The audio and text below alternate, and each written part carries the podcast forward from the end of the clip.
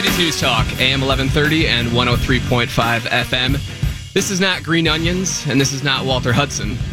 This is Brad Omland and Max Reimer, producer Stan Poggle, filling in for Walter tonight here on Closing Argument, heard 9 to 11 weeknights right here. The number to dial tonight, if you would like to chime in, is 651 989 5855. Well, I'll tell you what, Max. It was kind of a slow news weekend, which was good for Labor Day. You know, yes, the- so slow. it seems like either Trump or the NFL have ruined the last uh, few holiday weekends. I don't know. Depending on your views, the NFL may have ruined your uh, holiday weekend with the uh, Colin Kaepernick ad, but we might be getting too controversial too soon. But, you know, slow news weekend at the speed of Trump. Uh, trademark John Gilmore on that one. It seems like even a slow news cycle, there are things happening at a rapid pace. Even the NFL news, it's like, hey, internet, what are we outraged about today? Sure. Waking up and, and seeing obviously Nike and endorsing Colin Kaepernick, and it comes out that they've been paying him this whole time. It get it gets weird. Y- yeah, it, it is definitely a very, a very 2018 thing. I think that somebody cutting the logos off of their clothes that they already bought in support of veterans because they don't like a guy who kneeled for the flag is just as absurd as it gets uh, in modern history. Oh, you're gonna get some phone calls on that one. 651 989 5855. Stan, you better uh, build that dump button. I'll be ready, boys. You're keeping me up past my bedtime, by the way, so this better be good. Well, we appreciate you coming in because we couldn't do it without you. Oh, I'm sure you could. Brad, Looks why like do you you- got about eight hours of programming planned, so I think you'd be just fine. Yeah, maybe. Eight hours. I, I was not aware of that. I will have to be in bed uh, before that eight hours is up. Brad, why do you hate America? It sounds like uh, you won't burn your Nike equipment, so uh, that means that uh, you stand with communists. Uh, certainly not. Um, part of the reason is I'm just not uh, wealthy enough to buy a lot of Nike stuff. Um, and second is I'm kind of ambivalent about the whole Colin Kaepernick issue. well, just you're right. I, it is. We are living in a time of of outrage, both on the left and on the right. I look at the news screen here, and we're covering a lot of topics today. We're having Doug Wardlow on at 9:30. I'm interested because one of the topics we are going to cover is these these Kavanaugh hearings, which Yeah. have been happening today. Supreme Court nominee Brett Kavanaugh, and it, it appears that uh, the Democrats are not tired of thrashing about and throwing throwing every insult in the book at Republicans and conservatives, and and it looks like they're protesting this hearing as as strongly as they have for for any other uh, Trump nominee. Yeah, it, I mean, this is from the Star Tribune or Associated Press. From the moment uh, Chuck Grassley raised the gavel to call the committee to order, one by one, Democrats, inclu- including Kamala Harris of California, Cory Booker of New Jersey, and Amy Klobuchar of Minnesota, all potential presidential contenders, hmm, that explains a lot, demanded that Republicans delay the hearing. And, I mean, we don't have audio or video of it, but um, it, it was pretty much against all parliamentary procedure that they started protesting. Uh, the, I, in my history of studying the Senate or watching what they do, like this is not something that you see. This is in line with whoever that guy was that shouted "You lie" at President Obama during one of his speeches. It was ve- it was very out of order, but not unexpected in 2018. Yeah, you know, it was watching those hearings, and you can tell each one of those names that you mentioned, especially Cory Booker, there is no one, I believe, in the Senate more contrived as a human being than Cory Booker. Listening to him give some of his testimony, it is so apparent. Every breath that man takes and then exhales and then speaks, everything he does is a posture for a 2020 run. Oh, It absolutely. is so apparent. But then beyond that, you have just ridiculous outrage over a couple of really menial things that happened in that hearing.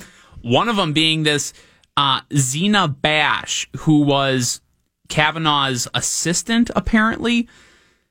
Listen, this woman was resting her hand or scratching her leg or something along those lines or maybe doing it purposefully. She was making this okay sign you know where you you take your during the hearing? Yeah during the hearing okay. and it was resting on her leg and and twitter exploded saying that this woman was flashing a uh, white power symbol and that you even had people going uh, as so far. You had a couple of journalists throwing it out there. This Amy Siskind, who she's a contributor in a number of different places, she tweeted, and these are her words. What the hell is this? Kavanaugh's assistant, Zina Bash, giving the white power sign right behind him during the hearing? This alone should be disqualifying. Just. I talked about peak absurdity with the Colin Kaepernick thing. We might have we might have topped that already we're seriously we're getting there. If we're not there already, uh, uh, life at the speed of Trump is just absurd right now. Maybe she was just playing. I remember if you, you, you do like the OK symbol with your hands, that would either I remember in college like that would either be permission to like, haha, you looked at the circle, you get yeah, to kick them. Now you get a punch, and yeah, or kick them or punch them, or um, it was something along the lines of kind of saying, "Oh, I lost the game." You right. just look at the circle. So maybe she was just trolling everyone in in that aspect.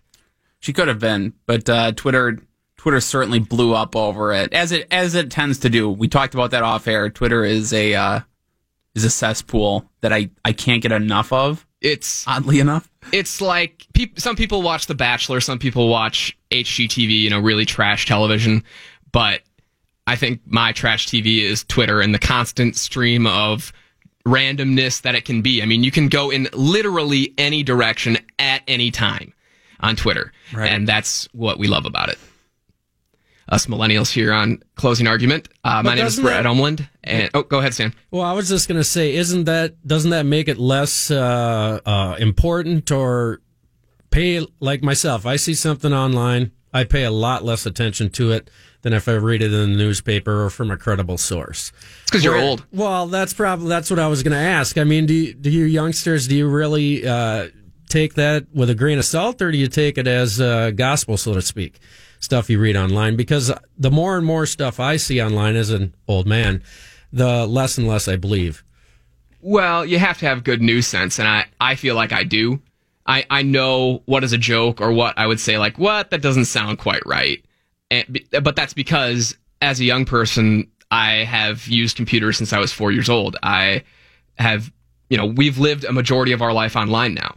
And so, ha, you know, just having a degree in political science and journalism, I feel like I have that discernment in my head and I, and I trust myself. At least if something gets me riled up or I'm saying that really doesn't sound right, Google's right there. Yeah. And I would trust you on that. But I, I think there's a lot of people out there that do just see it and oh, they're sure. not informed like yourself. And they go on and rant it to their friends or they share it at coffee with their friends or the next morning. And i think a lot of stuff gets blown out of proportion in that oh in that aspect. absolutely. There is no as much as the truth is accessible nowadays there is very little regard for it in that you can just take a feeling and run with it because the internet allows that t- type of instant gratification well, and it's it's confirmation bias, and mm-hmm. and Stan really, you might not be online. There are a lot of boomers online. There are a lot of other people online who just who share memes, who share stories, who share false headlines because it just reaffirms whatever they think is the truth, you know. And I I'm the first one to say I think millennials are incredibly vapid. They do not uh, they do not do their own research for the most part. We're incredibly inarticulate on issues and on, in policy specifically in governmental procedure because to Brad's point, we've grown up with the internet. We've grown up with things at our disposal, even if at our disposal meant at one point in time we had to wait for two and a half minutes for a website to load on, on dial up internet. This has always been at our disposal and we've become stupider because of it. Uh, listen, look at Alexandria Ocasio Cortez, right? So she's this rock star of the Democrat Party, and she gets a lot of air. She gets a lot of play on this radio station. A lot of people talk to her. You and Walter talk about her a lot. Um, when she's challenged on issues, when she's challenged on just about anything in terms of policy or controversial statements she made, I, I specifically think back to the statement that she made about Israel occupying Palestine and she could not defend what she actually meant by that. This is us, man. Well, this is I. You can be you, Brad, can be as informed as you are, and I, Max, uh, humbly speaking, I like to try to stay relatively informed and not post untrue memes, just true memes. But for the most part, we're all pretty dumb in the era of the internet right now in 2018. Alexandria Ocasio Cortez, though, has democratic privilege when she speaks, of course, like an idiot, because the way she spoke about Israel and Palestine was the same way that Gary Johnson spoke about Aleppo. He didn't know what he was doing. But Alexandria Ocasio Cortez has not been, I mean, she's been laughed at by everyone on the right and everyone who's not a socialist Democrat. But for the large part, she still maintains legitimacy because she is a Democrat. Mm-hmm. Like people like Gary Johnson were not afforded that same opportunity when they slipped up on Middle East policy, which I guarantee nobody was talking about before before they mentioned it. I mean, Israel and Palestine is an ongoing issue, but Aleppo at, at the time was nobody was talking about. Oh, come on. Yeah, and I think you're exactly right. The the situation with Alexandria Ocasio-Cortez too, it it's just a demonstration, like I say, about how little we actually know or need to know in the era of politics in 2018. Now, I, am assuming our listeners saw the Kavanaugh hearing, 651 989 5855. We'd like to hear your take on it because it, it was a crap fest. I mean, for a Senate hearing, it was it, it was really a disgraceful day, I think, for our nation. Well, and speaking of democratic privilege, I think that the article that came out today from the Star Tribune about Amy Klobuchar was really insightful in terms of the the things that we wish for, but then realize are bad ideas. Uh, it says here Senator Amy Klobuchar, who sits on the Judiciary Committee, said Sunday that she regrets that her party eliminated the filibuster for approving most judicial nominees. The, the Judiciary Committee grilled Brett Kavanaugh uh, this week. If Democrats regain the majority next year, she said she would support bringing it back. Right. I'm sure she would. But it, again, it, it goes to the point of the procedure in the Senate is there for a reason, and the policies that you support using against other people will eventually be used against you. But you said, Max, that Democrats didn't like that she said that? No, it, it blew up in her face on Twitter as soon as that story came out in mass. People across the internet, leftists, these far leftists, came after Amy Klobuchar and basically was like, don't you dare change this. We don't want to we don't want to fight fair because the Republicans don't fight fair. It's a it's a war to these people. It is. It really is. There is no consistency. There is nothing principled about what they did. And case study in this, right? Harry Reid, and it gets retweeted every so often. He tweeted in 2013, he was like, Hey, thank you all for supporting my filibuster reform. It was hard, but it had to be done. Okay, Harry Reid, what you need to understand is as soon as you set that precedent, that it only takes 51 votes to do just about anything in terms of a confirmation hearing. When you set that precedent, that precedent will come back to bite you. Political pendul- pendulums shift. America has proven that over over the course of its its existence is political winds shift. So what I always get worried about is with the era of Trump and the era era of political discourse is after he's not no one can replicate Donald Trump and after he's not the president anymore what is what does our world look like? What does our conversation look like? Because to your point, Amy Klobuchar said a very fair thing. Hey, we probably shouldn't have done this. Okay, I don't know how genuine that is. I don't know how genuine Amy Klobuchar is, to be quite frank. Not very? But yeah, because I don't believe her. You know, if they get the reins of power, I don't believe that she'll want to reform anything. But what she said was a very fair statement. We probably shouldn't have done this. And then she gets attacked from people on the left because the people on the left are like, no, we need to do everything in our power to reverse Trump's Supreme Court decisions and combat Trump and blah, blah, blah, blah, blah. It's, it's really it's funny how much of a, a cold war I think we're sitting in right now. Yeah, we'll talk a little bit more about perhaps why Brett Kavanaugh should be concerning to conservatives and libertarians on the other side of the break. If you'd like to chime in tonight, our phone number is 651-989-5855. My name is Brad Omland. He's Max Reimer. We are filling in for Walter Hudson tonight here on Closing Argument on Twin Cities News Talk.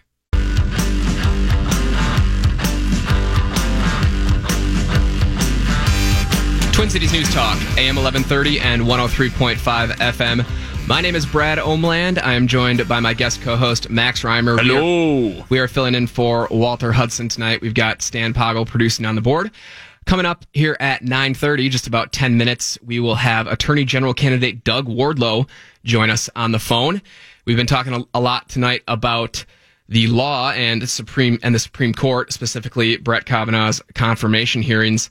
Uh, Max Reimer is here with us tonight from the Kip and Max Save the World podcast. Uh, where can you catch that? KipandMax.com is where you can listen to that. And we usually do a weekly show. Uh, Kip and I have both been wrapped up in a lot of campaign work these days lately. Him and CD7, he's doing a lot of work out there. But we'll get back on track. We produce a lot of good content. We have a lot of good interviews. So KipandMax.com is where you can listen. Well, and speaking of Kip and Max, we are joined now by Kip Christensen himself. Kip, how are you doing tonight? I'm great, gentlemen. How are you guys? Awesome show. Thank you. Kip, you sound very chipper. Oh, I'm I'm always chipper kipper. Um, I'm, I'm out in D.C. today, actually listening to you guys on the iHeart Radio app. Um, well done, gentlemen. I can say that this town is uh, losing its marbles, um, as you saw in the Kavanaugh hearing today, and I've just been going around town and there's there's a lot of chatter. It's kind of crazy right What are you uh what are you up to in DC? So so for our audience, Kip is helping with the CD7 uh, Dave Hughes campaign for Congress and Kip, I'm interested what you're doing out there right now in such a time as this.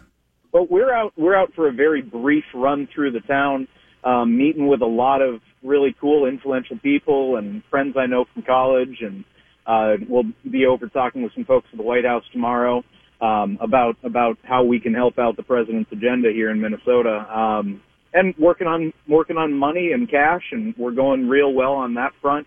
Um, but that's that's why we're out here, and I'm not back uh, recording a podcast with you right now, telling everybody about how how Minnesota's falling apart. I'm here in the belly of the beast, watching uh, watching the craziness that is DC. What do you make of it?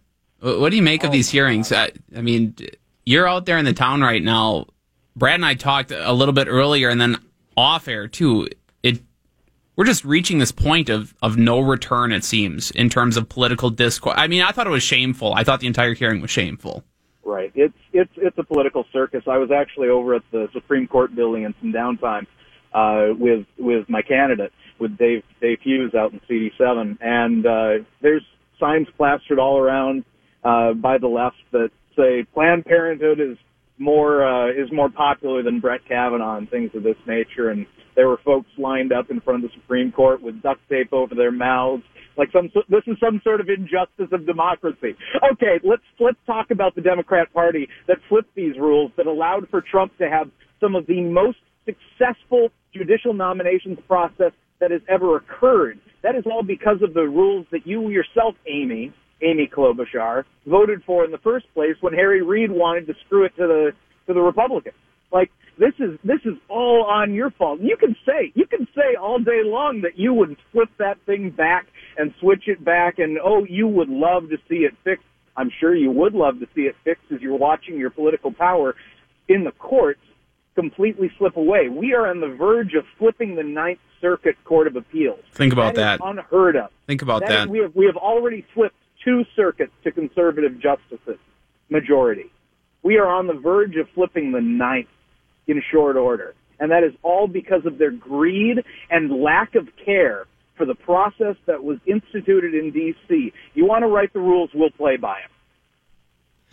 Yeah, it's uh, crazy times. We appreciate your call, Kip. Uh, yep. You guys have a great day. Keep it going. Yes. Brad, Max, you guys are killing it. Thanks, Kip. Keep it up. Stay sane out there in D.C. Yeah, thanks. All right, still taking your calls. You can chime in here at 651-989-5855. Uh, after we go to break here, we'll be joined by Doug Wardlow, Attorney General candidate here in Minnesota. But for now, let's go to Jeff, who wants to talk about the Supreme Court. Welcome to the show, Jeff.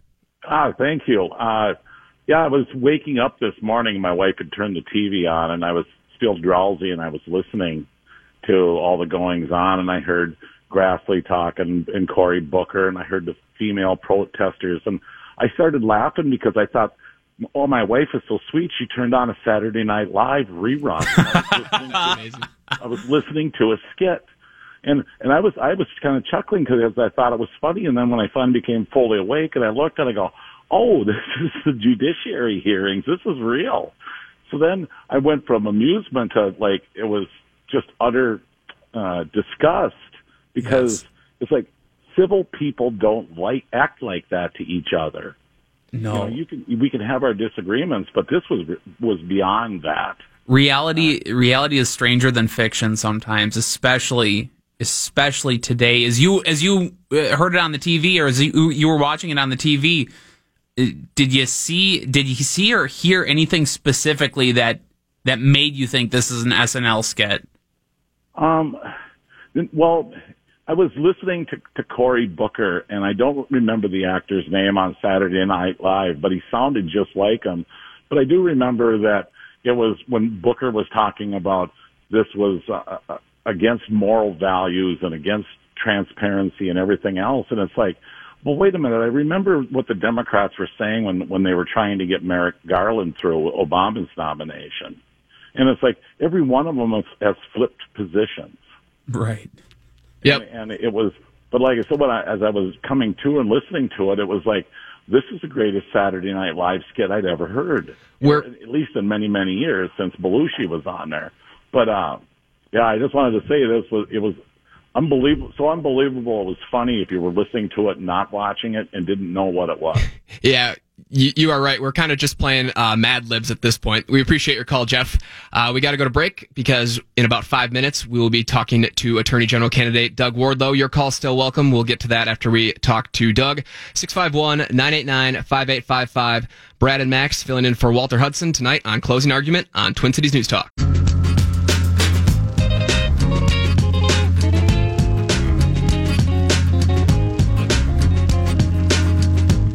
Cities News Talk, AM 1130 and 103.5 FM, online at twincitiesnewstalk.com. My name is Brad Omland. I am joined tonight by my guest co-host, Max Reimer. We are filling in tonight on closing argument with Walter Hudson. Walter is busy uh, with his city council meeting. We are pleased to be joined now by Minnesota Rep- Republican Attorney General candidate here in Minnesota, uh, Doug Wardlow. Welcome to the show, Doug. Oh, great to be on. How was your Labor Day weekend? Where'd the campaign take you?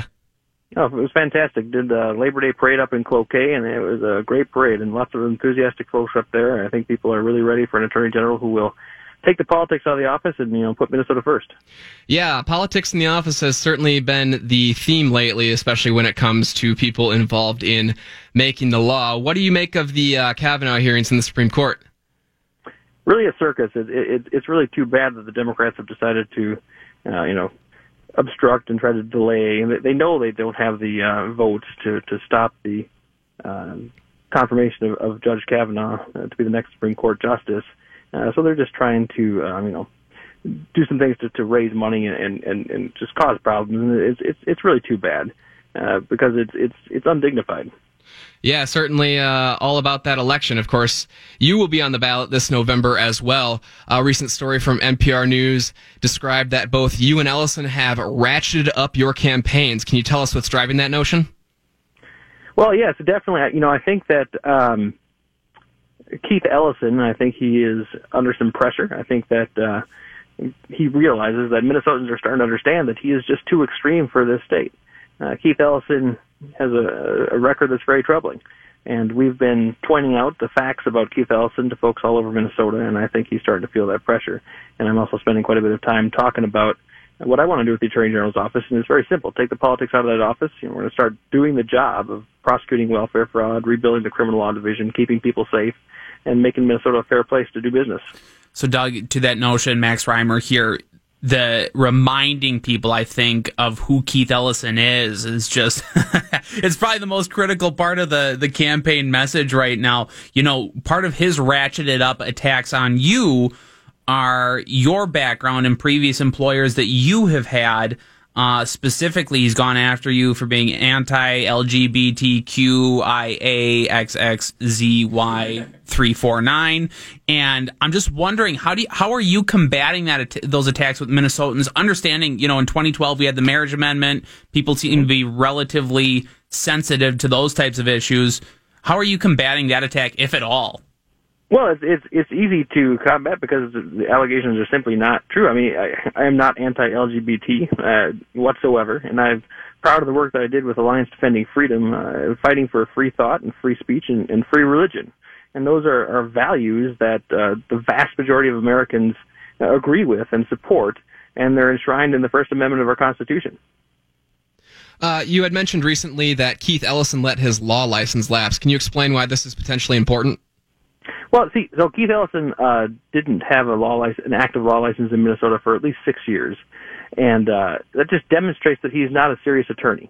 You know, when you're not practicing law and you're not keeping up on your continuing legal, legal education credits, uh, it, it demonstrates that you're not serious about being an attorney. He is is more of a, a political hack and, and a politician than he is an attorney. And I think the people of Minnesota deserve a serious attorney uh, to be their attorney general. It's a it's a difficult job and it's a job that requires uh, you know, proficiency in, in the technical skills of lawyering, and Keith Ellison just doesn't have that. The fact that he let his law license go on unauthorized, uh, uh, go on um, voluntary suspended status for six years demonstrates that. Uh, I would say that this seems like there's something larger at play in the DFL, don't you think? Like, that is to say, if Keith Ellison wasn't the deputy chair of the DNC, it's more likely the party would have denounced him, but they continued to support him, so what gives? Yeah, that, that, that, there could be something to that. I mean, the, the fact of the matter is that Keith Ellison is the deputy chair of the DNC, and I think that um, it ties into his his vision for the Attorney General's office, which is a very troubling one. And he's expressly said that he wants to be the Attorney General so he can lead the resistance against President Trump. He wants to, uh, you know, bring lawsuit after lawsuit against the president and obstruct and and uh, try to defeat Trump's agenda through the courts. And he wants to fundamentally change the way that Minnesota works and change policy in this state through the Attorney General's office, through the courts, that's completely inappropriate. And regardless of what anyone might think of President Trump, I happen to support President Trump, but regardless of what anyone thinks about President Trump, uh, I think that uh, Minnesotans agree that we shouldn't have an Attorney General that's going to use the office for political purposes. And I think that Keith Ellison wants to uh, use the office for political purposes and lead the charge, basically, you know, lead other Democrat attorneys general as they basically gang up against the president and try to change policy through the courts and obstruct his agenda. And that's really an abuse. That would be an abuse of the power of the office and of taxpayer dollars as well. And to that end, that specifically with Keith Ellison not just only being the chair of the Democrat Party, deputy chair, but also the fact that we haven't had this seat, Doug, as you know, in decades. There has been years and years and years of Democrat control in this seat to the point where we don't really, and this is for the audience too, we don't really know uh, what has been stored up in that office, what skeletons are in the closet, what's actually been happening. The only time that Lori Swanson would stick her neck out for anything was to actually oppose Donald Trump. Doug, I'm really curious on day one, what do you even look for when you get elected in November? Because I have a feeling that yeah, and quite frankly, I'm praying that you do get elected. But if you get elected, you are going to have a mess on your hands. What are the first things you look for once you win that seat? Well, there are a number of things I'm going to do um, once we win and, and win the support of uh, uh, the Minnesota electorate here in in November. And you know, you, you said that you're right. We haven't had the office in Republican hands for 48 years, and and whenever an office this powerful is in the hands of one party for so long, you expect things to become a little bit corrupt. And I, I'm sure that that has happened. So we're going to need to do a thorough overview of the office and make sure that resources are properly allocated. We're going to have to put an end to some of the political things that have been going on in the office. We know that Lori Swanson has been uh, using folks in the office to do political work on state time, and uh, if allegations are true, even at the office and, that, and that's really terrible. But some of the first things that I'm going to do is we're going to return uh, the office to doing the job of, of being Minnesota's lawyer, and that means uh, you know keeping Minnesota fair and, and keeping Minnesota safe. So we're going to rebuild the criminal law division of the office, make sure that our county attorneys have the resources that they need to to obtain convictions and, and keep our community safe. We're going to actually prosecute welfare fraud. There's a significant amount of welfare fraud in this state and uh, it's going unprosecuted. The Attorney General is the only statewide official that actually has the authority to prosecute welfare fraud. Lori Swanson has not been doing that. Keith Ellison will not do that. So those are a couple of the things that that we'll start with uh, when we get in there. But it's going to be a, it, it, it, there will be a, a great amount of work that we'll have to do to get things straightened out, just because it's been in the hands of one party for so long. Now we just had this outside group, Republican Attorney General Association, uh, commit to the state of Minnesota. Now we don't know how much money they're coming in or how what kind of white horses they're bringing in with them, Doug. But but what does an endorsement like that from a group like that uh, mean to your campaign? Did, did you did you look at it as as kind of a shot in the arm or, or something positive that they took notice of your campaign and the situation of Keith Ellison and, and are looking to Minnesota now as a winnable state? Yeah, I think it's it's a very positive development. Uh, I'm very happy that they're coming in, and it looks like they'll they'll they'll be supportive. We don't know what they're going to do, of course, uh, and uh, but, but we do know that they set up some kind of entity in Minnesota, I think, and uh, it looks like they're preparing to do some things. Um, and, and, that, and that's very positive. I think their support will be very useful. Um, we'll, we'll see what we'll see what happens, but I think it indicates that uh, you know even nationally people are realizing that Minnesota uh, is a state that is very much in play uh, for a lot of different races here, and uh, it's a it's a place where Republicans can go on the offense and where uh, we can score some significant victories, including the office of the Attorney General, and that would really be an historic victory. It will be an historic victory in November when we um, take back the Attorney General's office for the first time in nearly half a century. And I think that uh, lots of folks are looking forward to that, and we're gonna we're gonna be able to put our state back on the path to liberty and prosperity and get things straightened out. Uh, it's hard to see a election or excuse me a result in which say for example Jeff Johnson wins the governorship and Keith Ellison wins the attorney general or for example you win the attorney general and Tim Walz wins the governor's job. But hypothetically speaking if you were to be working under a democratic governor how do you think that would shape the attitudes and work of your office? Well i'm very um very optimistic that I'll be working with uh, Governor Jeff Johnson, and we're you know, running as a team, and we're um, I'm, I'm looking forward to that. And I, I'm I'm confident that's going to happen. I think that people are ready for the kind of change that Jeff Johnson is going to bring to Minnesota, and the kind of change that I'm going to bring to the Attorney General's office is uh, back to the Attorney General's office as well. And you know, and that is uh, we're going to actually start putting Minnesota first. We're going to change the status quo, and we're going to get back to doing the job of just making sure this is the best state in the country to live and, and raise a family and really build a a state where you have um, opportunity to, to build a life of meaning, and that's what this this race is really all about for the governor and for me.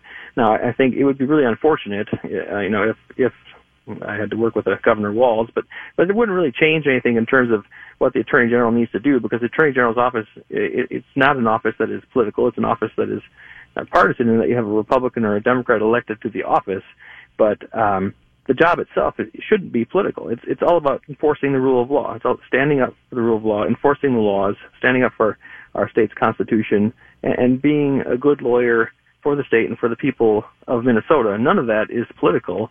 Uh, it's problematic that Keith Ellison wants to inject politics in the office, uh, you know, and basically take the politicized office that Lori Swanson has created and Mike Hatch before her, and really take that to the next level and just make it an overtly overtly a political office that's dedicated to waging war against uh, President Trump, against Republicans, and and trying to circumvent legislative processes and change policy through the courts.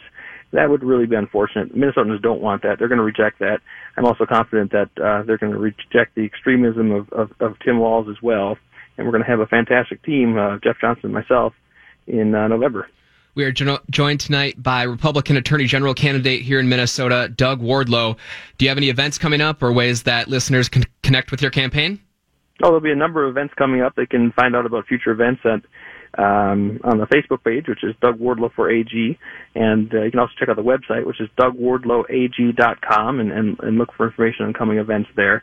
We'll be having a lot of uh, a lot of things coming up, and I'm excited to campaign, continue campaigning across the state for the next two months, and, and win the support of uh, Minnesotans.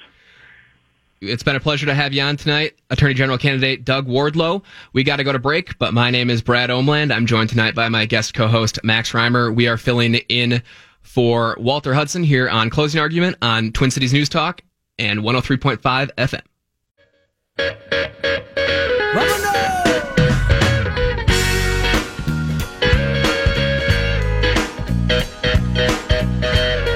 Cities News Talk, AM 1130 and 103.5 FM. My name is Brad Omland, joined tonight by my guest co host, Max Reimer, filling in for Walter Hudson here on Closing Argument. We were just joined by Attorney General candidate Doug Wardlow. Pleasure to have him on. And uh, it's during, a solid candidate. Yeah, certainly can be.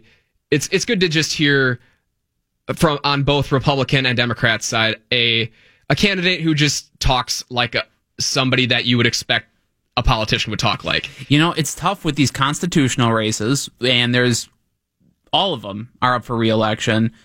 You can't go at it as a legislator because Doug, more than anyone, understands that in the office of an attorney general, you have very a very limited scope. Sure.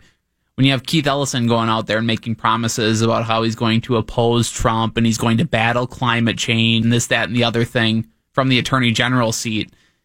It's like, all right, man, you fundamental you fundamentally don't understand what this is about. Yeah, anyone who runs for office and has somewhat of a restrained view, as in saying, "Hey, I'm just going to do what the Constitution and the office and the law tells me to do," right? And that that is at least refreshing to hear. Um, you know, I'm not a, I wouldn't call myself a Republican. Uh, but don't worry, I'm not a Democrat either. For all you listeners out there, why do you hate America, Brad? I, I do not. I, I serve our country, but uh, I certainly love love being here. But uh, it's it's again, it's nice, even if I may not agree with uh, everyone all the time. It is at least nice to hear someone running for office say, you know, I'm not going to do a whole lot. Um, I'm just going to do what the office tells me. Uh, your reaction, welcome here, 651 989 5855. We go to Chris, who wants to talk about Keith Ellison. Welcome to the program, Chris. Yeah, hey, how's it going? I'm good. Um, How about you? All right. I'm not a I'm not a either party guy either, but I had a real problem. I called into the Jamar guy show. Mm-hmm. I don't know if want me say show or whatever, but called in there and he he changed his subject went on to something else, blah, blah, blah, and then went to a break. Said, oh, we're going to put you on the break, went on a hold. So then he came back, did that again. He never answered my question. And then he was off the week after. So I waited a week later, called again, and asked him why he lied to me. There was a, uh, the day, the first day I called, there was a DFL convention thing where they did some secret ballot and they endorsed Keith Ellison. That's right. After all these things that did happen, out. yes. And he said, "Oh no, that was days before that." So I called him back last weekend, and asked him why he lied to me, and then he he's like, "Oh, don't call me a liar." I said, "Oh yeah, you're a liar." Hmm. And he's like, "What I lie about?" And then he like changed the subject again. And then part of my call wasn't even on the radio. He admitted it or omitted it, and then, "Oh, thanks for your call." Click. Huh. Well, we uh, we will let Jamar speak for himself. I guess I'm not going to put words in his mouth. We certainly uh, we, we we like Jamar as a friend of the show, uh, but I, but I'm not going to speak for him. Yeah. And and I, I will, like him too, but but the hypocrisy is amazing. Well, what do you what did you think about that? Because so here is what happened. Keith Ellison was endorsed by the Democrats uh, after after he obviously won the primary. They needed to reaffirm his position within the DFL organization and they cast their vote and this was after all of the abuse allegations and things of that nature and they all cast their vote via uh, blind ballot. I'm interested what is your take? What do you think of that? I i think i think it's both. It's like why is it secret? And and i i i i don't know i'm voting for doug i know he didn't ever kick his woman's ass so, wow. But All right. But it's like, you know, you know what I mean? He's a good guy. Thank you. Yeah, thanks for your call, just, Chris. yeah, I mean, it. I, to his point, though, it is. He, he says, "I don't know why they did a secret ballot, but you know why. It's so they don't have to be accountable for it, and they even like you were talking in the break that Keith Ellison may not be that popular in, for example, CD8, where they're still very blue collar." Uh, moderate Democrats. Yeah. And mainly union Democrats. Yeah. Yep. And I think that that notion is that they took a secret ballot is speaking to that. The fact that they might like their representative as a person who is a Democrat, but to to know someone in their district who voted for Keith Ellison, that's what might be where they draw the line in terms of I can't support you because you support Keith Ellison. Of course. And it's, again, politics in 2018 where there is hypocrisy all over the place. Pox on your house, pox on my house. But these are the new rules that we play by. If women are to be believed before any kind of evidence in terms of actual physical proof comes out and it becomes a war of he said, she said, Keith Ellison is denying it. Uh, his accuser is doubling down on it in some cases. But this is why when you create rules like this for political discourse, you have no choice but to either play by those rules or hide from them. And it's why Keith Ellison was tucked, his poster was tucked in the way of the armpit of their booth at the state fair, too. They're all hiding from him. That he, that he didn't even have stuff at, up at the state fair? Just in, his, his one sign that he had was tucked in the corner of their booth, not even visible to the main main main public. I think that says all you need to know about how the Democrats really feel about Keith Ellison. He he is not a person that they want to be associated with, but they know that he has a good chance to win and uh, retain what they want to do here in the state of Minnesota. Closing argument. My name is Brad Omland, joined by guest co-host Max Reimer here on Twin Cities News Talk, AM 1130, 103.5 FM, and TwinCitiesNewsTalk.com.